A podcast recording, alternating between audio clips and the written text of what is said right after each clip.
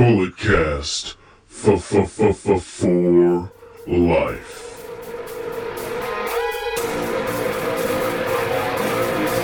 Get up, get up! This is a revolution! This is our time to rise! Look deep within your mind, look deep into the hate in my eyes. Ladies and gentlemen, you know the name, you know the voice, you know exactly why I'm here. Just in case if you don't, I am a 24 year old piece of gold, the messiah of the microphone, and the greatest sports recreational podcast from the world today, the Pod Father. I'm also the essential one because I'm an essential employee helping out my community.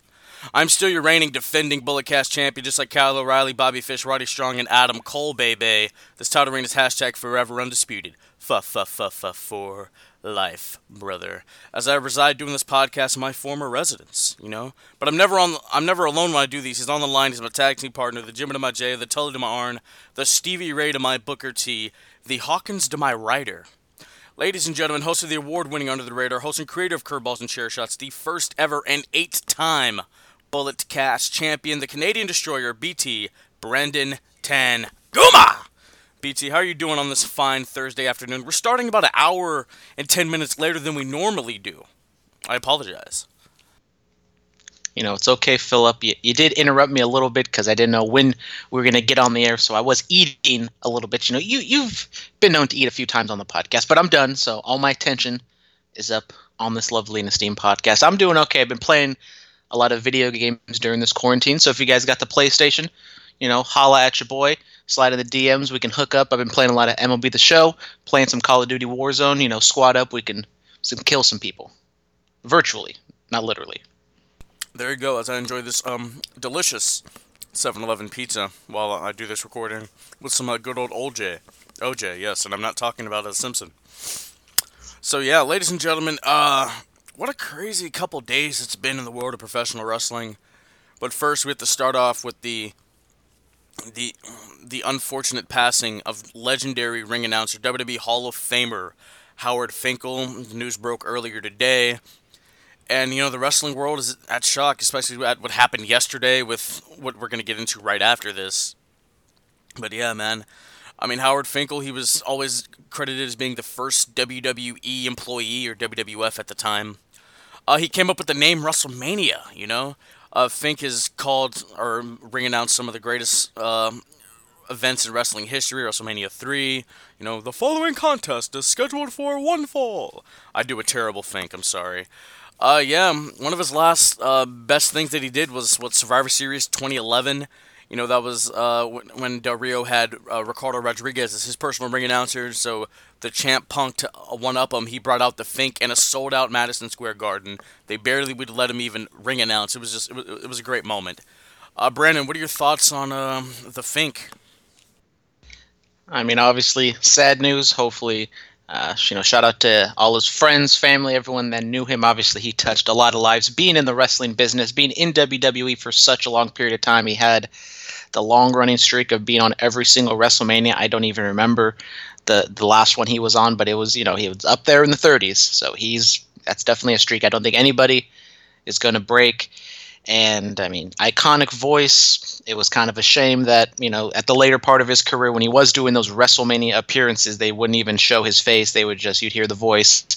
But, you know, we've heard in these past few, you know, months and I think like last year, he had a, a health scare. So we kind of, you know, we were bracing for this. We kind of knew that he was in kind of some poor health and we are hoping he was going to pull through. But unfortunately, he did not. So, I mean, iconic, legendary, definitely you know, it's kind of a sad day overall for the wrestling business, but definitely we should uh, look and pay respects to the Fink and the the ring announcer. Kind of an overlooked skill, I think, in wrestling right now. Absolutely, absolutely. I mean, you know, we're we're younger, so we grew up with uh Chimel and Roberts and Lillian Garcia.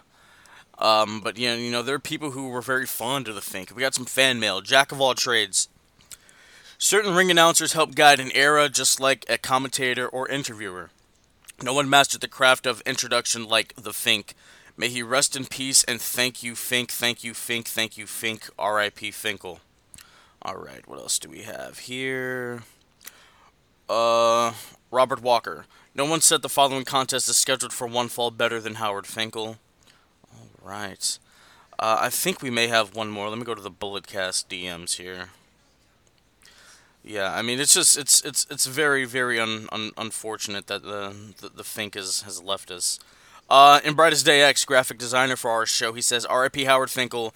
Another piece of my childhood has gone away." Yeah, man. I mean, I feel bad for people who grew up in the '80s. I mean, you watch all these old shows like a primetime wrestling, a Tuesday in Texas, or WWF Superstar from the '80s. Like, who's really left? Uh, uh, Hogan, uh, Roberts, and uh, you know that that might be it, man. Yeah, I mean th- that time in the '80s. We're going to talk about it with the Snuka uh, documentary. That you know, there's not a lot of people from that era that are really around anymore, and it's kind of sad. Yeah, it is. It's it's it's it's terrible. Oh my God. R.I.P. Fink. May you forever rest in peace. All right, ladies and gentlemen. Now we have to talk about it. Yesterday, people are calling it Black Wednesday. 30 WWE employees were released from their contracts. Uh, I mean, WWE they're known to do spring cleaning, but uh, it's never been it's never been this apparent with the the amount of people who were released. So with that being said, I'm going to read you off all the names of those who lost their jobs yesterday. Drake Maverick, Kurt Hawkins, Luke Gallows, Karl Anderson, EC3, Lio Rush, Eric Young, uh, Aiden English, Heath Slater, Sarah Logan, and Maria Kanellis, Eric Rowan, Primo and Epico Colón, Zack Ryder, No Way Jose, Rusev, Deonna Purrazzo, uh, WWE Hall of Famers Kurt Angle and Devon Dudley, Shane Helms, uh, Lance Storm, uh, Mike Rotunda, who was IRS, Billy Kidman, Fit Finlay, Scott Armstrong, former WWE referee, Shawn Daivari, and Sarah Stock. Wow. Brandon, what was your initial reaction when you saw the amount of people that got released yesterday? Obviously, it was kind of a shock. I kind of got on. I think the first thing I saw was like YouTube. I saw some like headlines and was like, "Oh, there's been some releases," and I was like, "Oh, you know, this kind of happens." We saw the revival get released, and it does kind of suck because it's the whole pandemic situation. But then I go and I look and I go online and I'm like, "Geez, there's like 30 people, as you said," and it's like they WWE did not have to do this not to confuse anybody, but some of those names aren't technically released. They're furloughed, which means they're still with the company. They're just not getting paid. Uh, you know, it's an ongoing situation. There might be more names added. Some names might be brought back, uh, you know, at the end of all this. But this is just a, a terrible situation all the way around. I mean, WWE is catching flack for this, and rightfully so. They have a half a billion dollars left in like their tax reserves that they can use and they can still turn a profit. They can pay all these wrestlers their downside guarantees. In the long run this isn't even that much money they're really saving because of the downside guarantees. They're i mean i i don't know if this is true but i think i saw something that like with all these cuts like maybe they're saving like a million dollars a month like if that and it's like that's just kind of a drop in the bucket with everything wwe's been doing we have the XFL going under, which we're going to talk about a little bit later. I don't know how much of that has anything to do with the WWE releases. Uh, I mean, individually, you know, a lot of these guys and girls are kind of on the lower card, but there's also some big names like Rusev and Gallows and Anderson. I mean, there's people that were just on Raw this past week. And if you want me and my co-host Dominic over at Curveballs and Chair Shots, we did do a special uh, bonus podcast where we kind of looked over the entire list and we kind of went over all uh, every name that was uh, known at that time. We kind of speculate where we think they could go. But that being said, we're in a pandemic. We're in unknown economic times right now. We don't know when wrestling will come back. We don't know, you know, when shows will return and people aren't really hiring right now. So, I mean, it's just a really crappy thing that WWE is doing, and rightfully so, people are flaming them for it. That's that's that's true. Yeah, those that are furloughed, which means you know when things get better, they won't be replaced; they'll be brought back into the company. But yeah, man, I mean, you look at this. Uh, I, the Good Brothers, they shocked me for getting released. I'm like, they were just in the Boneyard match with Taker. I mean, a hell of a way to go out. I'm not gonna lie, hell of a way to go out. Um, but I I do think we'll see the Machine Gun make a make a resurgence, and I think he and Doc Gallows will go back to Japan. Um, and they don't even have to go back to Japan to wrestle for New Japan because New Japan's doing all this stuff in the states. They could stay here in America and just wrestle for New Japan uh, USA, and uh, Karl Anderson could be like the head honcho with you know New Japan America, and that could be a very good deal. So, you know, WWE kind of cutting their nose despite their face with some of these moves. I think. Yeah. Um, Heath Slater. I mean, I was, I was surprised by that. The guy's been there forever, forever. But you know, he'll be gone for two or three years, and he'll come back jacked as, all hell, and he'll win the world title, kind of like what uh, Gallows, not Gallows, but uh, McIntyre and uh, Mahal did. Um, Kurt Angle, I'm, I was shocked. You, you know, it, it, it is what it is. He was a backstage producer. Uh, Mike Chioda also got released. He was the longest tenured employee. Um, he got hired in 1989, so you're talking what 31 years. He was there longer than the Undertaker. Well, now Taker's the longest tenured employee. But uh, yeah, I, I, thought that was very interesting to see the senior official um, be be cast away.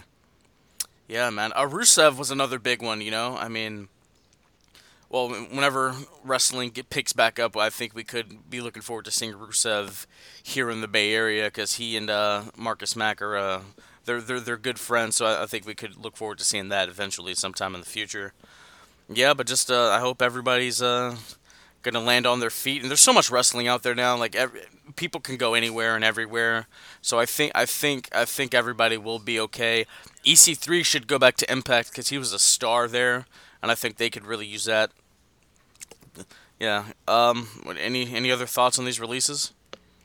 Philip, don't laugh when I say this. One of the names that stick out to me that I think could have a surprising resurgence with their career is No Way Jose. I, I know you might see what he did in WWE and is like, okay, he was the dancing guy, he didn't do anything. But I have heard what he did down in the Mid Atlantic area. He was a really good wrestler. He got over with that crowd. I think someone that I compared him to was CJ Parker, Juice Robinson. He can go turn a goofy gimmick that he was in WWE, kind of flip it on its head, reinvent himself. Doesn't have to be Japan, it can be somewhere else. But I think No Way Jose is a sleeper pick for me to come out of this and have a, a good career post WWE. But we just don't know when we're going to get back to normal whenever a new i mean it's not even normal it's going to be a new normal and that might be 8 10 12 14 months from now we don't even yeah it's just it's crazy what's going on right now. Um I, i'm honestly surprised no way jose lasted as long as he did. In wwe he should have been fired a long time ago i'm sorry. I'm, I'm sorry but I, I have to say it you know i don't understand why he was still there. You know, I hope we we still do this podcast whenever this pandemic's over, and you know, maybe two years from now, when Noe Jose lands on his feet outside of WWE, and I can sit here and make you eat all the crow in the world when Noe Jose is like IWGP Intercontinental Champion. I mean, that promotion doesn't know how to book properly. I mean, Cody and Jericho should have won their heavyweight title. They don't know what they're doing over there. I mean, Okada did have the greatest title run I've ever seen in my lifetime. No, no, I wasn't alive for it, but I'd I'd pick any one of Flair's 21 title runs over anything Okada did. Hell, you know, Punk's 434 day run so much better, so much better. Because he wasn't main eventing any of the shows that he was a part of. Hey, man. Sometimes you're sometimes you're too big to be in the last spot on the show. Sometimes you, you could be in the first match and it's the main event. That's just how it is. All right, Paul Heyman. Hey, hey, man, I got that Heyman hustle. Believe that. Believe that. Also, the revival were uh, immediately released from WWE. What was it last Friday? And uh, yeah, I don't, I don't think they have a 90 day no compete. If it's an immediate release, I'm not sure. Anyway, if it is a 90 day no compete, nobody's really doing much, so uh, that shouldn't really affect them. Uh, yeah, Dash and Dawson, they're uh, they're gonna be gone. I think they're gonna be known as either Shatter Machine or the Top Guys. I think they should go with FTR. You know, just forever the revival, play on what they, the feud that they were going on, or uh, internet feud they had with the Bucks. Uh, yeah, I've Baby Huey and Jimbo on in the click. They said that those guys should wind up in NWA. I think that would be a perfect fit for what they're trying to do. The obvious pick is for them to go to AEW and have the match that everybody's been looking forward to, them versus the Bucks. Brandon, what are your thoughts on where the revival should land? I, I talked a little bit about it on Under the Radar and on Curveballs and Chair Shots, which you guys should definitely go and check out. But I think the revival, they'll land on their feet. They'll be somewhere whenever this whole pandemic stuff blows over. NWA definitely is something that makes sense if that's what they want to do. I mean, it's all up to them. They're free agents, they're independent contractors. They can do whatever the hell they want, but I think personally, I want them to go to AEW. This Young Bucks feud, this Cody feud, has been going on for years upon end. I know it's kind of tongue in cheek, but I mean, we just had the Young Bucks take on Kenny Omega and Hangman Page, and I think that's the greatest tag team match I've ever seen. And so, if you get an even maybe an even better story with such a long running feud with the revival in there, it could be fantastic. It could be fantastic. It absolutely could be. Uh, Brandon, we, we speculated about it, and it's it's finally come true. Ladies and gentlemen, Double or Nothing 2 is canceled for a live audience. The show will still go on with no crowd. The pay per view will still happen. Uh, but yeah, Double or Nothing with the live audience will take place a year from now. Was it May 29th, 2021 in Las Vegas at the MGM Grand Garden Arena? Brandon, how, how disappointed are you? I'm obviously disappointed, not shocked. I kind of knew that this was coming these past few weeks. And I, I, mean, I had tickets, so I have tickets now for next year's Double or Nothing. I think I'm going to still hang on to them. Maybe later on down the road, if something changes, I might, you know, get rid of them or sell them, get a refund. I don't know, but I mean, it's sad. It sucks, but it it's just a you know it's it's our new normal right now it's just everything's getting canceled and i think just everyone all the governments are going to take it month by month so i mean this probably is not going to be the last show we're going to see postponed canceled or you know take place in front of no audience absolutely as i was enjoying the delicious oj, uh, OJ i'm sorry I'm bummed, man. I was I was looking forward to Double or Nothing too, but uh, eh, it's uh, it is what it is. As you said, this is our new normal. Um, I don't know, man. People. I mean, I I was talking with Dominic about it because we were supposed to go to Double or Nothing, and now there's even rumors that maybe even WrestleMania next year in Los Angeles might be up in the air just because California and in general has been kind of ahead of the curve on all this, and they're saying there's going to be no mass gatherings for like another year. So. Yeah, yeah, yeah. The people are saying like no mass gatherings until like the fall of 2021. That's crazy. Could you imagine WWE just no, just no crowd? Could they keep doing this for a year, bro? Well, if they just keep uh, funneling super PAC money to the Florida governor, then I think they'll be able to, you know, pull some strings and get get a crowd in there because they're essential business. Yes, WWE was deemed an essential business by the Florida governor this past week. Hey, man, I mean, entertainment's essential to staying sane, so I'm I'm all for it, ladies and gentlemen. It is kind of laughable, especially with the hey. ties to the Trump administration that WWE has. We will get into all of that coming up. Uh, Dark Side of the Ring, Jimmy Snuka, Superfly, Jimmy Snuka. Oh my god. Um, King of the Hill, who's been on the show, he woke me up to uh, the Jimmy Snuka, um, cons- not conspiracies, but the Jimmy Snuka story a few years ago when I first met him. And yeah, so this Dark Side of the Ring episode was about Jimmy Snuka and uh, Nancy Argentino, his uh, his mistress, his girlfriend, even though Snuka was already married with kids. Yeah, so um, he met her when he was on the road, and she started to go on the road with him because he was managed by uh, Buddy Rogers. I didn't know. I didn't even know that. I thought that was very interesting. He was managed by Buddy Rogers, and Buddy couldn't deal with Snook and all the coke and all that stuff, so she became his uh, his handler and his on the road girlfriend and stuff. And you know there was there was uh, abuse that did happen. I mean, they even talk about how he put his hand around his sister's throat because I guess she was just talking, being her bubbly self, and I guess Snuka just wanted her to shut shut the hell up. Um, anyway, ladies and gentlemen, uh, so they have an altercation, and she hits her head, blunt force trauma, and she uh, and she dies. You know, in the hotel room in what is it, Allenwood, Pennsylvania. And yeah, you know, you know, after the accident, he goes to his match and he comes back, and you know, she died sometime during that. And the story I always heard was that it was over like a like a bag of coke or something, and he beat her up and then went to his match and came back and then called the police. They didn't even mention the the, the coke part of that in this uh, episode of Dark Side of the Ring with that altercation.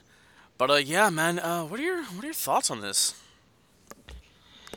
Honestly, out of the dark side of the rings that have happened this season, I think this was probably my the my least favorite one. I just felt like there was some stuff that they kind of not skimmed over, but I mean there was so many people that I were at that taping that could have added some insight. And you had the Tongan kid who we've seen at many APW shows trying to peddle some merch, but uh, maybe his line will grow a little bit once this pandemic is over. But I heard something that like the Tongan Kin wasn't even like at that loop when this whole Snuka thing was going down, and I just felt like you could have gotten more people try to like or better people to talk about the situation. Like obviously the argentino family they're on the side of condemning snuka but they weren't there. Like obviously they know what happened like behind the scenes a little bit about the abuse that she took but i kind of wish there was more people like in that loop in the wrestling community that could talk about snuka and talk about you know what happened in that you know situation or in that kind of area on that day i mean they had don Muraco they had the tongan kid but besides that there wasn't really anybody else. And yes you know unfortunately a lot of those people aren't with us anymore. But i just felt i mean overall i felt like the story was just kind of rushed and kind of skimmed over. And even like at the end they said like oh because of his drug problems the wwe couldn't uh, they didn't employ him anymore. Even though he, Snuka came back so many more times after that that that that didn't make any sense to me. That that was just kind of you know either ignored or just kind of blatantly wrong. That's that's that's true. Um, I, I didn't even know. I'm surprised to see Don Muraco in this. I didn't think he was still alive, so I'm happy to, for him to be alive. The uh, original. Yeah, of course, dude. Uh, yeah, man, it was just this wasn't my favorite. I'm not gonna lie to you.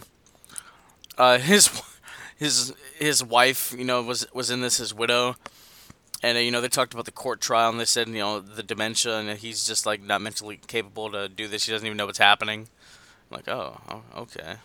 And then his book came out and it was basically the equivalent of have you ever seen the oj if i did do it this is how i would do it but i didn't do it. Ever seen that interview? The hypothetical? That's basically what his book was you know so. All in all do you think jimmy snuka killed his girlfriend? Do i think he purposely killed his girlfriend? No. Was there abuse that led to her dying? I'm pretty sure that's the most likely scenario that actually happened. Oh God! Here, well, there we go, ladies and gentlemen. Jimmy Snuka. Uh, this had to be awkward for Chris Jericho. I mean, Jericho was Snuka's last match at Mania 25, and then he's narrating this thing. Hmm. Hmm.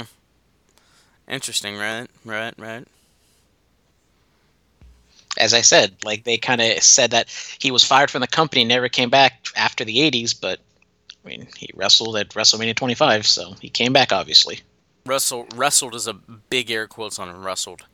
Uh, yeah. So that's enough of this. Participated dark... inside the ring. Yes, there we go. That's enough of this dark side of the ring. Uh, Broken Skull Sessions, the Nature Boy Ric Flair. Austin called him the greatest of all time, and he is. Who's who? Who's better than Who's better than Nate? Nobody. 21 world titles. And they actually acknowledge that, you know. Austin's like, well, is it 16? If Flair's like, no, it's, it's more than that. So I, I like how WWE's at least somewhat acknowledging that, no, it's it's actually more than this, you know, phony record that you've put in place. Oh, but yeah, man, it was cool, you know. Flair talked about the first time he ever met Buddy Rogers, and Buddy was like, hey, kid, there's only one diamond in this business, and you're looking at him. Flair was just telling stories. I felt like it should have been longer, because, I mean, Flair has so many great stories about it. And then he, uh, they even mentioned his TNA run. Wow, much I, I thought that was interesting to do. Um, so, Brandon, what were your thoughts on this episode of the Broken Skull Sessions? I thought it was a really good episode. I mean, I've listened to some podcasts that Stone Cold and Ric Flair have done together. I mean, both of these guys, they just they love each other, and it seems genuine. Unlike when you know Hulk Hogan and Stone Cold get together, that there's some obviously some professional tension between those two. But Ric Flair and Stone Cold, they love each other. You know, Stone Cold says Ric's the best. Ric Flair will say Stone Cold's the best. And you know, they just have a great rapport with each other. And I thought it was really interesting. I like the insight that Ric gave about uh, his match with Shawn Michaels, saying that you know Shawn was pretty much the one that called the match. So you know, Ric had to kind of get over himself, but in the end, you know, that match panned out pretty well. It did. It did. You know. Um, Steve and Ric were enjoying some Broken Skull IPA. I finally found them, Brandon, after I, I scoured the globe. Not the globe, really, just the Bay Area. I finally found some Broken Skull IPAs. They're delicious, by the way. Would you like to give me some intel on where to find these? Because I haven't had one in quite a long time, and they were in a bottle, probably expired from somewhere outside the Bay Area. Uh, yeah, I'll, I'll give you some insight. At, I know off air, off air. You got so basically, you're telling me is you got it off the black market. Whoa, whoa, whoa, whoa, whoa! Absolutely not. Absolutely not. I I, I found them in the Bay Area. That's all I'll tell you. Okay. in a back alley with some dude with a trench coat on. Absolutely not. Absolutely not. I found them in a store in the Bay Area. Okay. Yes, yes, yes, yes, yes. All right, ladies and gentlemen, outside of the ring, Vince McMahon is named one of Trump's financial advisors for when to reopen the economy. I mean, this this isn't this is just this is one of the most interesting things that that, that I've heard. Uh, I think we have a fan mail about it. Let me go to the let me go to the email bag here. All right. Here we go. Robert Walker. Vince just fired 30 people. The XFL filed for bankruptcy, and he's named Trump's financial advisor. Interesting. That's true. XFL, they're not going to continue with the season for 2021 after six weeks. They're done. I think I think you said the AFL or the, well, not the AFL, but the A- what was what was that other one that happened last year? The Alliance of American Football. They're- League, AAF. The AAF. They had what like seven weeks. I think you said on your under the radar. So, uh, yeah, man, in- interesting. Uh, VKM. He's uh, he, he has some influence in what's happening in America. What are your thoughts? Well, this is just something that Trump's doing right now. He's been vocal on wanting to get sports back up and running. So, you know, Vince, you know, I don't think Dana White's a part of it, but, you know, a lot of the major sports figures in America are kind of getting together, and Vince is one of them. And obviously, Vince and Trump have had a long standing relationship going back to the 80s. Uh, Linda's a part of a super PAC to get him reelected this year. She was a part of his small business cabinet. So, I mean, obviously, if it's no surprise that Vince and Trump are working together through this pandemic. Absolutely. Speaking of Vince Trump in the '80s, um, tomorrow I'm purchasing. I told you I wanted to get into the vintage hat game. Did I tell you? Did I tell you that? We may have alluded to it. Tomorrow. Do you know what I'm purchasing, Brandon? Do you Do you know? You? Are you, are you ready for it? Well, since you said Trump, I'm gonna go WrestleMania five hat. How did you know? Well, it was between four and five, and you know the mega powers. I I felt like five would be a better fit for you. I mean, it was it was it April April second, nineteen eighty nine. Trump Towers, the mega powers explode. Probably, probably the greatest story ever told. I'm gonna have a hat from that event. I'm I'm excited, Brandon. I I I'm, I'm all bubbly inside. You could. You know, I, I'm so happy I can get together and be a part of a bubbly bunch, which we're going to talk about when we talk AEW. Uh, do we have anything else about Trump and uh, Vince and financial advisors and all this other stuff? No. All right, Rowdy Ronda Rousey, former bantamweight champion. She was undefeated, got kicked in the head by Holly Holm, went home, hid for a year, came back, fought. Was it was it Tate? Was it Nunes? I forgot. She lost to her too. Went home, hid for a year, came to WWE, won the damn title, lost it at WrestleMania last year, went home and has hid for a year ever since. She called wrestling fake, ladies and gentlemen. Brandon, why don't you read the quote? Well, there are two quotes that you can really go off on. This whole firestorm pretty much started with an interview on the Steve-O podcast, and then she uh, kind of doubled down on the Instagram. I think I'll read the whole quote. Uh, you know, if you want to stop me, Philip, go right ahead.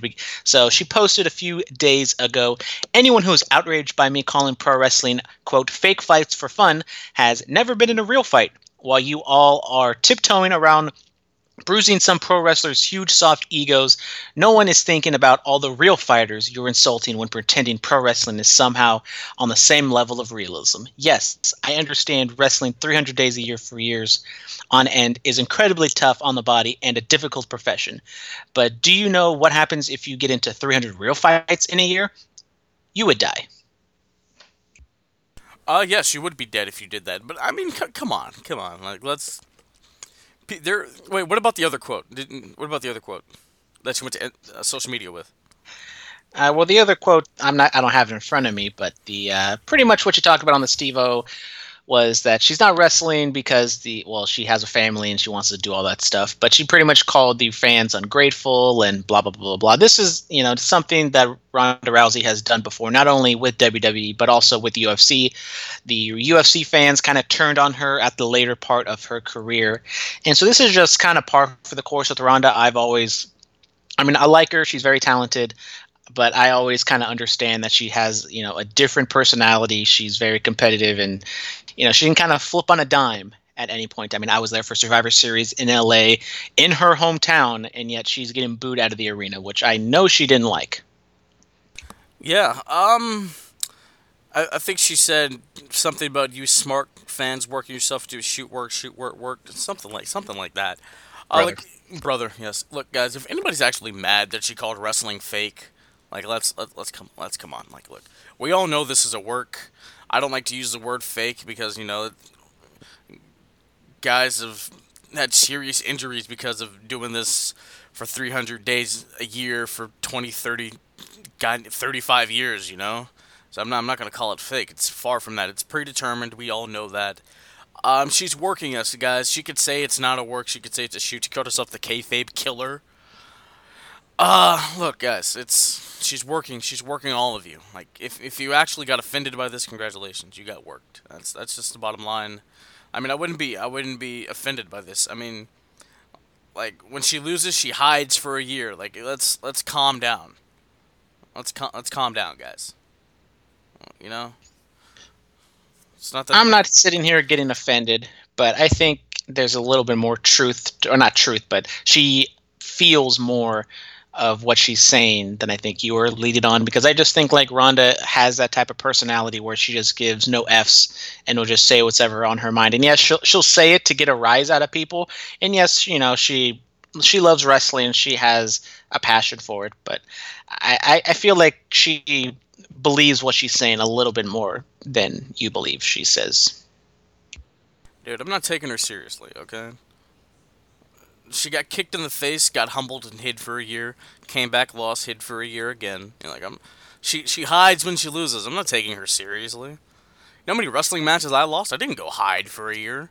I sucked it up. I was a I was a man about it. She could have been a woman about her losses and just went out and faced the adversity, but no, she went home and hid. I never hid. I went out. I, I, I gave it my all. I lost again, kept going. That's it's just what you got to do when you're an athlete, man. It's because she's a little weirdo. Yeah, she's she's a little weirdo. That's right.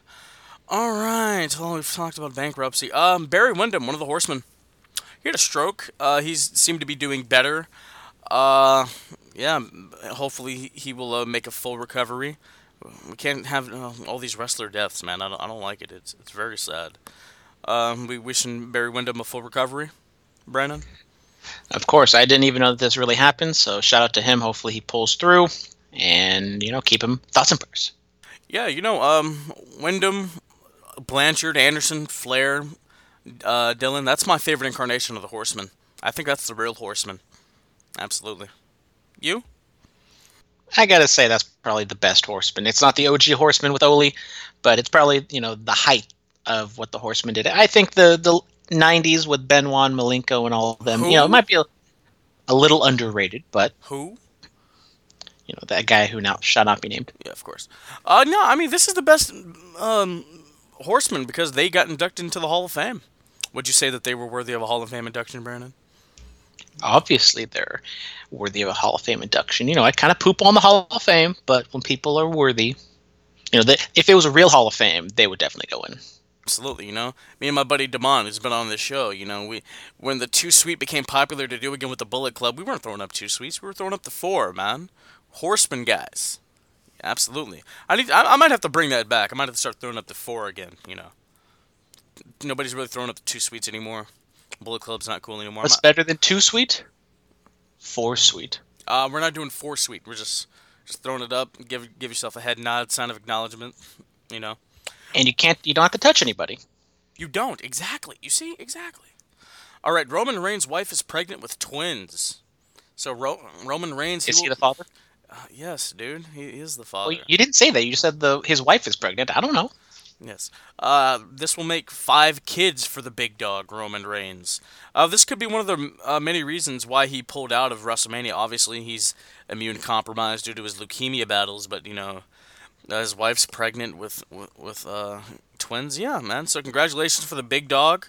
He has a little uh, his little dog pound going on. See what I did there? See, see what I did there? The big dog has quite a litter going on. Lit, lit, litters for cats. Uh, dogs can have litters of puppies. Oh, okay. Okay, I see where you went there.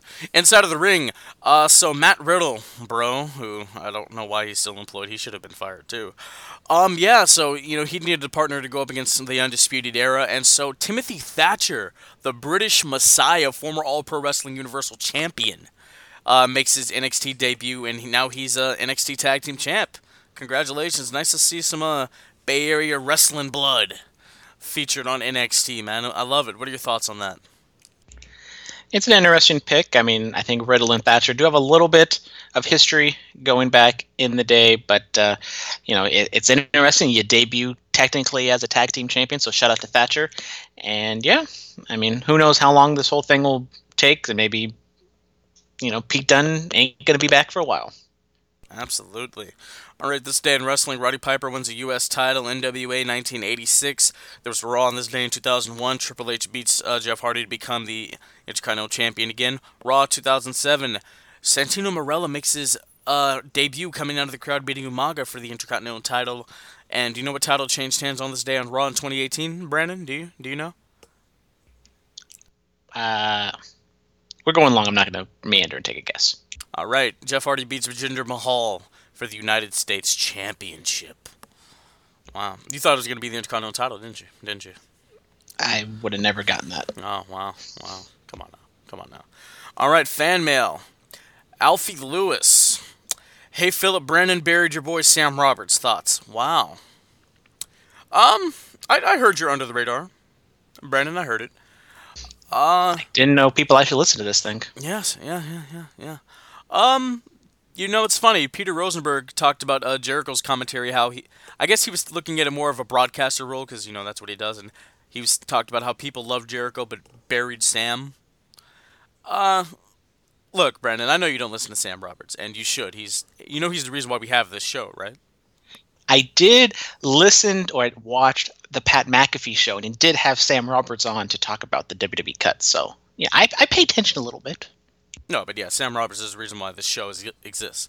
Uh, I love Sam Roberts, love him to death. Love his uh, morning show on Sirius. I love his commentary. I, I get Sam, you know, he's a, he's a, he's playing the shill role because that's what people have called him for years. So we just went with it. You know, he has pro wrestling tees merch that calls him a shill because that's what he is. You know, I've been called a shill for WWE myself. That's what I am now. I'm sorry. Yeah. Yeah, yeah, yeah. All right. But you didn't say anything about his commentary in NXT, which was trash. Oh no, it was, it was fantastic. You, you, you, I don't think you understand true broadcast commentary. I don't, I don't think you understand. I'm sorry. I'm sorry. Uh, here we go. Still Alpha- might have been better than Jerry Lawler though. Oh yeah, the ramen noodle moonsault. Jesus. Uh, Jim Cornette defended that guy. Oh god, Jesus. I don't know. I met Jerry Lawler. He he he wasn't all that into it. I'm not gonna lie to you people. Uh, Alfie Lewis heard Brandon's under the radar, and when he was talking about the financials of the XFL, it sounded like he was doing Steiner math. That's funny. Isn't that funny? So funny. Yes. Hootie Who 420. Hootie who? Uh, guys, what the hell is Vince doing releasing all this talent? I get most of them weren't being used, but god damn it, Rusev, what in the bloody bollocks, McMahon? Uh, yeah, we talked about Rusev's cut. It's unfortunate. It really is. All right, to the Instagram. Here we go. Uh, Cindy from No DQ. With all the recent WWE talent has been uh, being released, which star would be the hottest free agent on the indie scene? Uh, Rusev all day. Rusev days every day. Don't sleep on No Way Jose, people. Dude, nobody You heard it here first. Oh my, oh my god. All right, and Brad is the X. With the company as big as WWE, uh, were, were the releases necessary? Uh, apparently so. If if they happened, um, that's that's just the way it has to be. All right, and then he also says, uh, with these releases, who do you think will re-sign with WWE once the once they regain some kind of normalcy? I don't know. I don't know, man. I am not sure. I am not aware. I mean, some of these people have have left and they came back, like Kurt Hawkins, Luke Gallows. I mean, Zack Ryder and Heath Slater were one of those guys that I thought were going to be there just forever. So I, I can see them coming back. But Zack Ryder is pretty close friends with Cody Rhodes. So I don't know if Cody's going to give him a brother, you know, give him a brother deal to bring him in. But I think Zack Ryder might be someone to look out and see what he does, possibly going to AEW. That's true. You know, people were uh, saying that uh, they should have just got rid of Brock, but you don't do that. He's the, the biggest crossover star they have. You know, crossover into UFC. He's an attraction and he draws. I don't know why you would do that. But if we go back to my Steiner math that I did earlier on in the show, I said that maybe they're cut, they're like saving a, a million dollars. Like in the long run, that's not a whole lot. So they definitely did not need to do this, especially when we got five hundred million dollars just lying around that you can use. That's true. I, I, I highly doubt they've used all of that Saudi money. Mm-hmm. Mm-hmm. All right, SmackDown. We're not going to go over all of it, but uh, the Fiend and Strowman. What are your thoughts on that actually happening? Well, I mean, we've talked about it multiple times on both of these wrestlers that we don't think that they should really be in the title picture. Now they're just kind of coming together. The story should be interesting. They did kind of lean into uh, Braun being a part of the Wyatt family early in his career, so I mean that's something to look out for. But I mean, the immovable force and the immovable object, wherever the hell the thing is, you know, th- this the this one. irresistible force meets the immovable object. I'm sorry. Yeah, the, the coffee's kicking in. I- I'm talking too fast. I can't think straight. There you go. It's okay. Yeah, I don't want to see it. Like I said, Braun Strowman, it was his 10th title opportunity. He finally won it against a 50 year old man uh, in front of no one. And a the title doesn't even matter. I'm sorry. I'm sorry. And it you- might all be worth it though if we get to see Braun Strowman do the Muscle Man dance, though. No, it won't. And you know, people criticize WWE for having all these part timers. Impact just had a 70 year old man on their show. Yeah. That guy is as old as the NWA World's title. Like, come on now. Yeah. Yeah. Anyways, let's move on to Raw. Abs- absolutely. Let's move on to Raw. Asuka defeats, uh, was it, Ruby Riott to qualify for the Women's Money in the Bank. Good match. I mean, as I said, Asuka's kind of been the MVP during these quarantine Raws and SmackDowns because it feels as though she's on every single episode. Absolutely. It was a good match. Nobody got hurt. All we can ask for. Aleister Black defeats Oney Lorcan. Throw him up. Shout out Oney Lorcan. I mean, you know, good match. Not as lengthy or as you know uh, ambitious as that Apollo Crews match a few weeks ago was, but Black getting the win. I mean, if they if they have Oney Lorcan and Danny Burch there, I, I would have wished they pushed them a little bit more. I think they could they could be like a good solid babyface or heel tag team to go up against the uh, Street Profits. But you know, it, they're a body. They're there to have a good match, and they just lost to Black. So Absolutely. Absolutely. Becky Lynch cuts a promo. I thought it was a good promo. I mean, pretty straightforward, just kind of covering all of her bases, not really calling anybody out, just kind of saying, you know, whoever, you know, if you're going to come at the queen, you better not miss. So, you know, good, solid, straightforward stuff from Becky. Give me that Becky. Absolutely. All right. Uh, Sarah Logan. Def- oh, that's right. So she defeats Shayna Baszler because Baszler just walks out of the Money in the Bank qualifying match, but she got fired. So does this mean Baszler will No, advance? it was a mistake by whatever the announcer dude is because Baszler broke her arm and the referee stopped the match. So obviously Baszler won. Oh well, okay. My my my, my bad. I, I I was barely paying attention to this anyway. Uh, well, never mind. Well, what a what a way to uh, go out, you know, with a broken arm and then get fired the next day. Oh my, oh my god. All right, Austin Theory all day. This kid's younger than me. I'm I'm I hate myself. He defeats the man who's famous for that ramen noodle moonsault, Akira Tozawa. so you you fly in a 70 year old man on a on a plane which you know there's health risks and hazards that you know he's almost died on television once before you bring him in you, you barely have social spacing between the commentators and then you, you bring him in and then he does that and it just kind of shows you that in the beginning, Jerry Lawler shouldn't have been there, and then Jerry Lawler, who hasn't been on TV for a month and a half or whatever, he he's known to not watch the product when he's not working on it. So, I mean, he just kind of showed himself this week. I'll say that. Yes, yes, yes, yes. Um, yeah, that's that, that's I, I don't even have anything to say about the match. Really don't. Nia Jax defeats Kairi Sane. Do you know why Nia Jax did that? Because she's not like most girls. She is not like most girls. Great TikTok, by the way, by Nia Jax. Oh, fantastic TikTok. Not as good as Lana's. Not as good as Chelsea Green has a pretty good one too. I'm not a fan of Chelsea Green. I'm sorry. Uh, Lana, Lana's her TikTok is phenomenal. I'm not gonna lie. Cathy Kelley's TikTok is very underrated. I think Cathy Kelley's very underrated. Oh my god, she's gorgeous. Uh, Velveteen Dream going after Finn Balor. Cathy Kelley's involvement in in that. I think that's fascinating. Let's we, we, we need to play on that on on NXT television. Shout out Queen Cathy. Shout out Queen Cathy, absolutely. Uh, Lashley, he goes on to defeat No Way Jose. Ho- Jose did the job on the way out as he should. Abs- I'm proud. I'm proud. Get that dancing Neanderthal off my TV. I love it. He's gonna dance all no. the way to the IWGP, IC, or US title. You watch. No, he's not. Well, we're gonna talk about the US title not even mattering later on, but no, he's not, bro. He's not. Stop. Stop it. Stop it now. Stop. I feel like we should have a bet. Like we should have like a like a two year bet to see if No Way Jose does anything. Okay, I'll, I'll say it right now. I bet you one hundred dollars. hundred dollars. There we go. Hundred dollars. What? We need to have like a a layout, like a goal for him to reach. A hundred dollars that he wins a title in Japan in the next two years. How about any major title? Just any major title on. Oh, oh, oh! We can't, we can't make it just Japan. Why not? Why not? Well, because I'm just making an assumption that he's going to Japan. Maybe he lands somewhere else. Maybe he goes to ROH.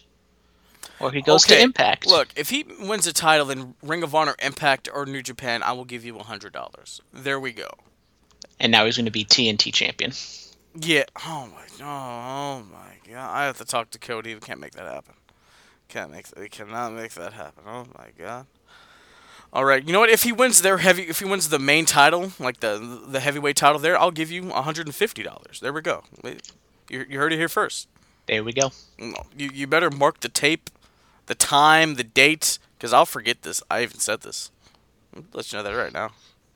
I'll remember. Oh, of course. Uh, Drew McIntyre, the WWE champion, defeats Andrade, the United States champion. Andrade has a nice little stable, Los Ingobernables de WWE. It's not Andrade's stable. It's Zelina's stable. She is the business venturer. It's Zelina Incorporated or whatever. So there was the Heenan family. There was the Dangerous Alliance. What, what do we call this? Vega's villains. I don't know. I like it. I like it. Trademark it. Do it. Do it now. Do it. Do it now. Uh, what are your thoughts on McIntyre versus Andrade? It was a short match. I kind of wanted a little bit more from these two guys with them both being champs, I thought maybe they would protect them, but McIntyre beat them pretty decisively. And I mean, I'm higher on Andrade than I think most people are, so I think you could have protected him a little bit more. But they're in the business of building up McIntyre, and I mean, I'm not gonna fault him for it. So uh, I mean, just gotta wait and see on where both these guys go after this. Absolutely. The last time they faced off was for the NXT title, and Andrade, Cien Almas at the time, he defeated McIntyre for the title. Uh, gotta, gotta, gotta remember that. Mm-hmm. All right, and then after that, the Messiah. The Messiah has risen after he has fallen. He has been resurrected. Seth Rollins comes out, curb stomps uh, Drew McIntyre. He's so good without a crowd. He really is. The facial features, the mannerisms, the movements. I, I love it. I love it, dude. What are your thoughts on Rollins? I like Rollins' promos that he had throughout the show, just kind of quick, little, silent, serious promos. And he comes out, uh, you know, curb stomps McIntyre, obviously setting up uh, a match there between them. I mean, with the Raw heel roster the way it is, we are speculating, you know, either Orton, Seth Rollins, or AJ, and they all lost coming out of WrestleMania. So no matter what, it was going to be a losing heel going up against McIntyre. But I think these two are going to be good. You know, Seth a little undersized compared to McIntyre, but I think he'll do well with his promos and his character work. Absolutely, you know. I mean, two people lost. One of them died. You have to remember, AJ Styles is dead. Well, the Good Brothers are dead, so let's see what happens with AJ. Uh, They didn't get buried though. They just they they they, they disappeared. Yeah.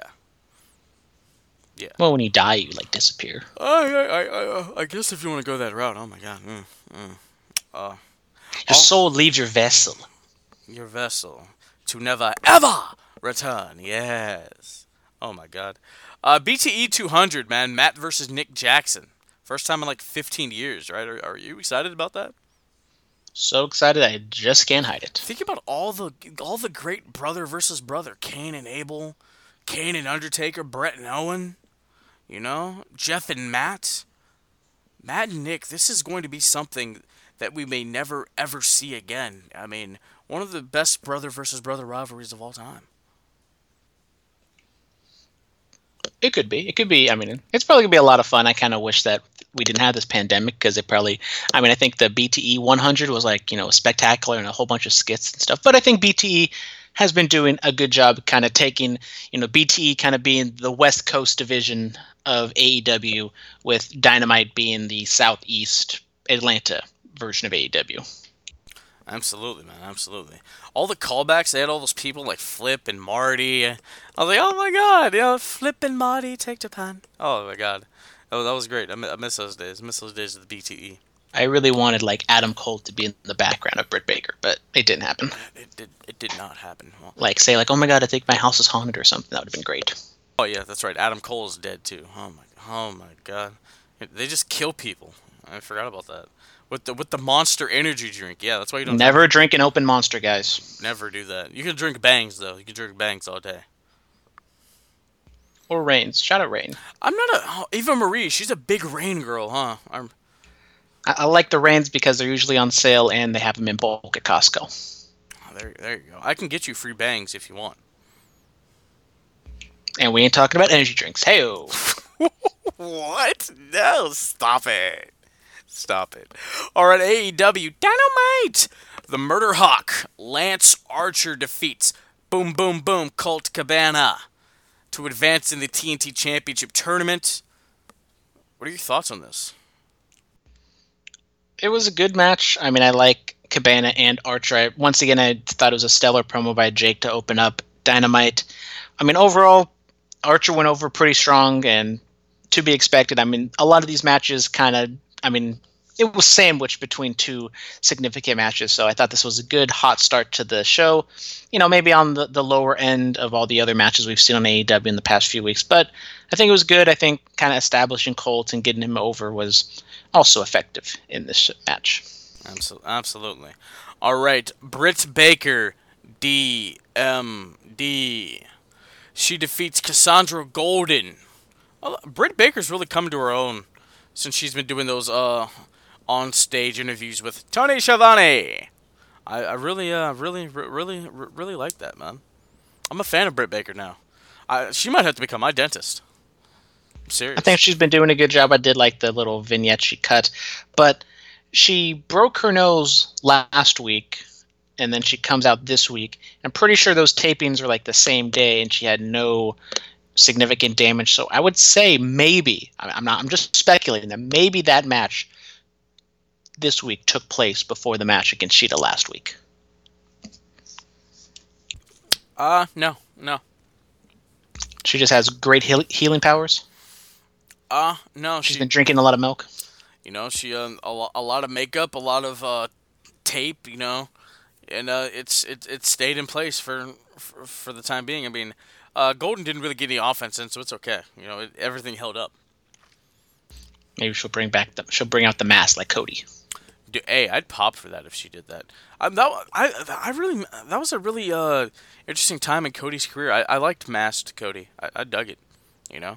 She can wear like a mask that covers her teeth too. Oh no, she would never do that. Never do that. All right, the bubbly bunch. Da da da da da da da da da da. What are your thoughts on the bubbly bunch, man?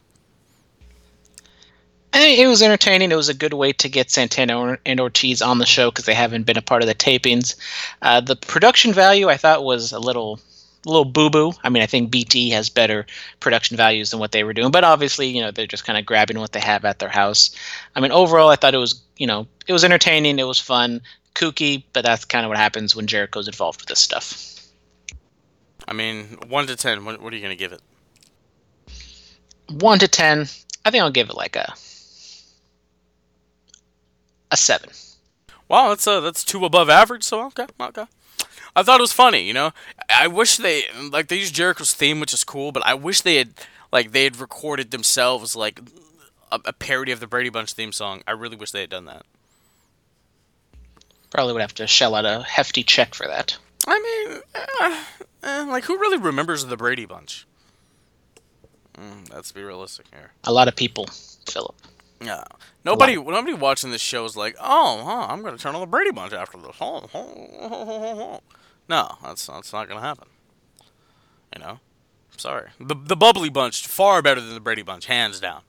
You know, When Britt Baker had her match with Shida, she was like, "Oh my nose." That's that's a callback to the Brady Bunch because Marcia gets hit with the football and she hurts her nose. you watched the Brady Bunch. I've seen you know I've seen an episode or two or multiple.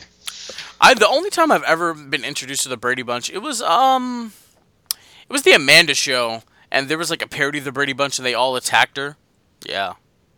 You know what we should do? We should get everybody. Complete side question, Philip. Yes. Completely random. Okay. Have you ever had a Mexican pizza at Taco Bell? No, I don't eat Taco Bell. Okay, just just asking because on, on my friend's podcast they were talking about the Mexican pizza. Apparently, it's a very uh, divisive subject. R- really, what podcast is this? This would be Trapdoor to Hell. Shout out Trapdoor to Hell. They, if Oh, you want the, entertainment uh, news, go listen to them. We did this, you know, that's when we did this spectacular crossover episode, and Dominic talked about crapping himself. Abs- absolutely. Talked about defecation. Goddamn, pal. You know, we should get everybody who's been on the show, and we should have a bullet bunch. I think we, I th- yeah, Just one giant, like twenty person Zoom call. not twenty person Zoom call. I, I think we'll, we'll, you, myself, obviously. Uh, we'll go the other guy. Uh, young boy number three is currently upset with me, so we're not going to do that. Uh, we'll go young boy number two, hands down, absolutely. He'll sing the intro. Exactly. The bullet bunch. Da, da, da, da. Yeah, yes, yes, yes, yes. Um, yeah, man. We'll, uh, we'll grab Bobby and Carlos and Flo. Yeah, man. I, th- I think we can make this work. I'll, uh, we'll get Huey and Jimbo. I'll, I'll, I'll, I'll, make this happen for sure, for sure. All right. Uh, Sammy Guevara defeats Pineapple Pete. Orange Cassidy, Pineapple Pete, Vanilla Vance. What's up with all these people, man? And these, these fruits and and drink names. What's going on, man? I, I couldn't think of a stupid joke to say, so I'm just gonna let it flop. Does uh does he live in a pineapple under the sea? No, that would be SpongeBob SquarePants. Absolutely, absolutely. I know a SpongeBob pickup line for those of you that are looking for love once quarantine's over. I'll uh DM me on Instagram and I'll, I'll I'll let you know what it is. I can't say it on the show. Yeah. That means a little X-rated. Uh, no, it's just a little haha wow, you actually said that. You know? Yeah. I'll tell you. I'll tell I'll tell you after the recording. Yes. Uh, what are your thoughts on Guevara defeating Pete? I, I mean, it's a simple squash match. I think it's nice to get Sammy out there. You know, have him be in a in a winning match, uh, to show off his personality and his move set. So, I mean, a- there's a lot of squash matches on this show. So, just another one to add on the board. Absolutely. All right. Super bad. Kip Sabian defeats Chucky T. This happened. Penelope Ford, criminally underrated, by the way. I'm just gonna let that out there. Oh yeah, she helps uh, super bad Kip Sabian get the win. Yeah, I mean, good match. Uh, Sabian being in the TNT tournament, obviously he's going to get the win here. Uh, Chucky T and Trent both losing in, in singles matches. Eh, I mean, it is what it is, but I think Sabian probably, at the end of the day, will be uh, at a higher level than Chucky T in the singles division. Absolutely. All right, and it is the main event. There were video packages going all night. uh, Ariel Helwani, you know, just all these people from MMA and Bellator talking about this match, and then you have Inner Circle chiming in. Uh, Moxley versus Hager for the AEW title. Mox goes over in the camo shorts. So this match was filmed, you know, a month ago or whatever, and there was kind of rumblings. Tony Khan and Jr. really putting this match over strong, saying that it was, was like the best empty arena match ever. So I kind of kept my expectations, you know, a little lower because I kind of thought, okay, it's not gonna be that great, but it should be really good.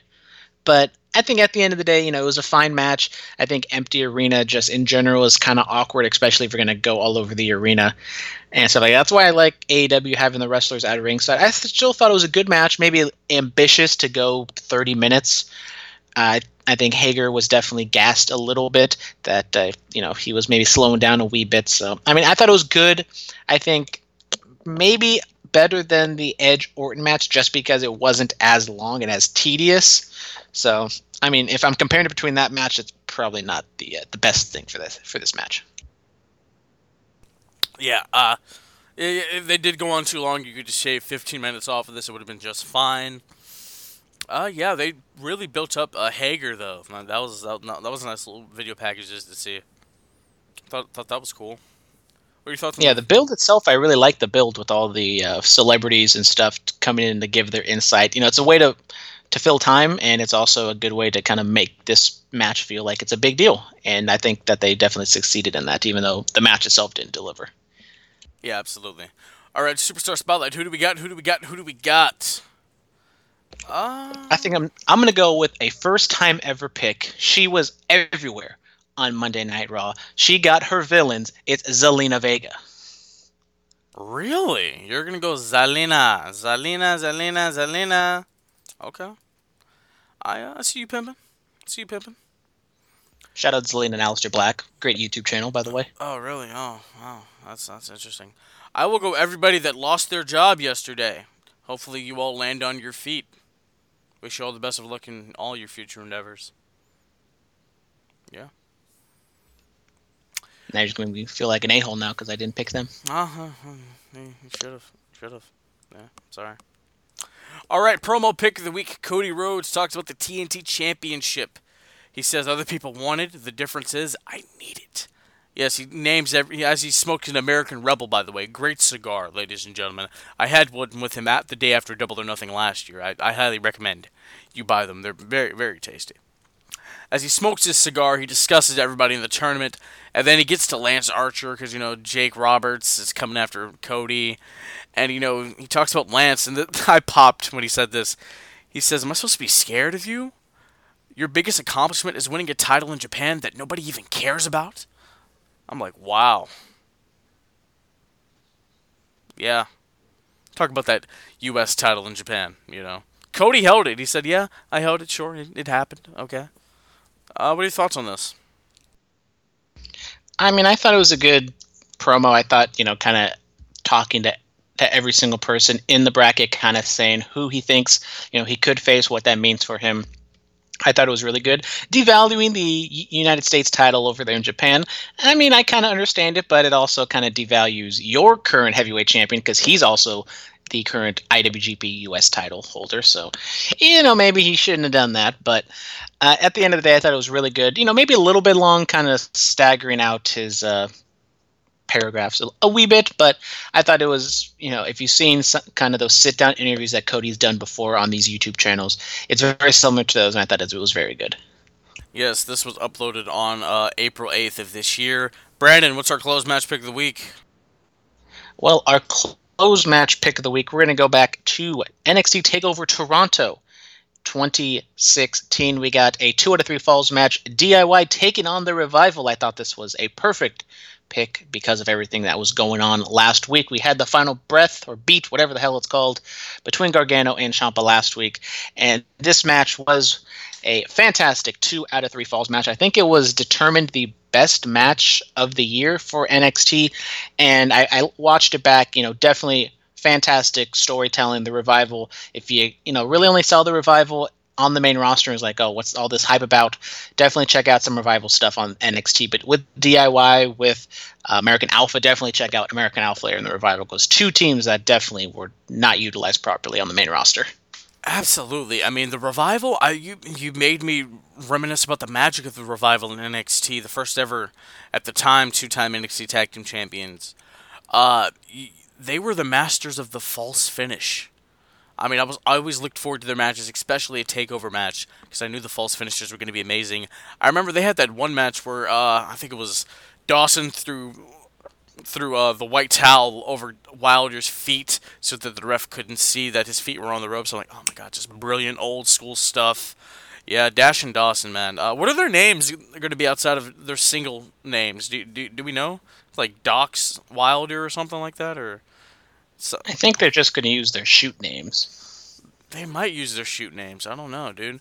Or they can be like Ryback and legally change their names to Dash and Dawson. just to show you how good the revival are, they got a few pretty good matches out of Enzo and Cass. That's saying a lot. Oh yeah, that uh, what was it? It was that Roadblock special. Yeah, I remember that, dude. That was good. It was uh, when Dean Ambrose faced Triple H for the WWE title. Yeah, that was good stuff. That was really good stuff, pal. All right, ladies and gentlemen, that's going to do it for us. Um, I know last week was a short one. We hit over an hour like we usually do today. So here we go. Follow us on Twitter at Bulletcast, Instagram, The Bulletcast, YouTube channel, The Bulletcast. Email us. Bulletcast2 is in the number 2, sweet swet at gmail.com. 99.9 FM Catem in Watsonville every Friday night from 9 p.m. to 10 p.m. iTunes, Stitcher, TuneIn, iHeartRadio, Anchor, Spotify, Patreon. That is going to do it for us. Uh, Brandon will be back with another Under the Radar maybe next Tuesday, hopefully. We don't know. Listen to his curveballs and chair shots he does with Dominic. Uh, the Trap Door, listen to those guys. I did an Instagram video on the Bulletcast YouTube channel. Go check, or not the YouTube channel, but the Instagram page. Check that out. Talking about all the podcasts I've been listening to during quarantine. Uh, shouting to people out there. A lot of people are doing good work. We have to stay together in this podcast community as we are uh, content providers. Oh, Brandon, did you see that uh, fan mail I posted on my personal Instagram? I believe so. Pudding us over. Yeah, let me let me let me read that to the people before we sign off. Uh, hey guys, just want to say thanks for keeping up the show during these tough times. It's nice to unwind and forget about what's going on and listen to you guys discuss uh, the wrestling business. Thank you guys so much. Keep up the good work. Sincerely, Dan. What are your thoughts on that, man? I mean, I'm very appreciative of him sending that. And you know, I kind of see the numbers, and obviously, we're not doing you know super hot. We're not you know having millions and millions of listeners, but it does kind of remind me that there are people out there that do listen, and when people you know feel strong enough to actually write in and say stuff like that, it does touch this you know decrepit little soul of mine. there you go. Uh, I put it on my Instagram, and I personally wrote, "I got this from a fan today. Absolutely grateful and humbled by this. I feel as though it's more important now uh, more than ever to be as entertaining as can be if you're a content provider, given the uncertain times we're going through. I appreciate this so much, and if you have listened or do listen to the Bulletcast, I appreciate you a great deal. You're a part of the podcast success story, and we're still writing chapter one, which we are. That's going to do it for Brandon and myself. We will talk to you next week, and R.I.P. Howard Finkel. When your face is in the dirt, you'll know your death is what I seek. This has been the Bulletcast. Thank you for listening.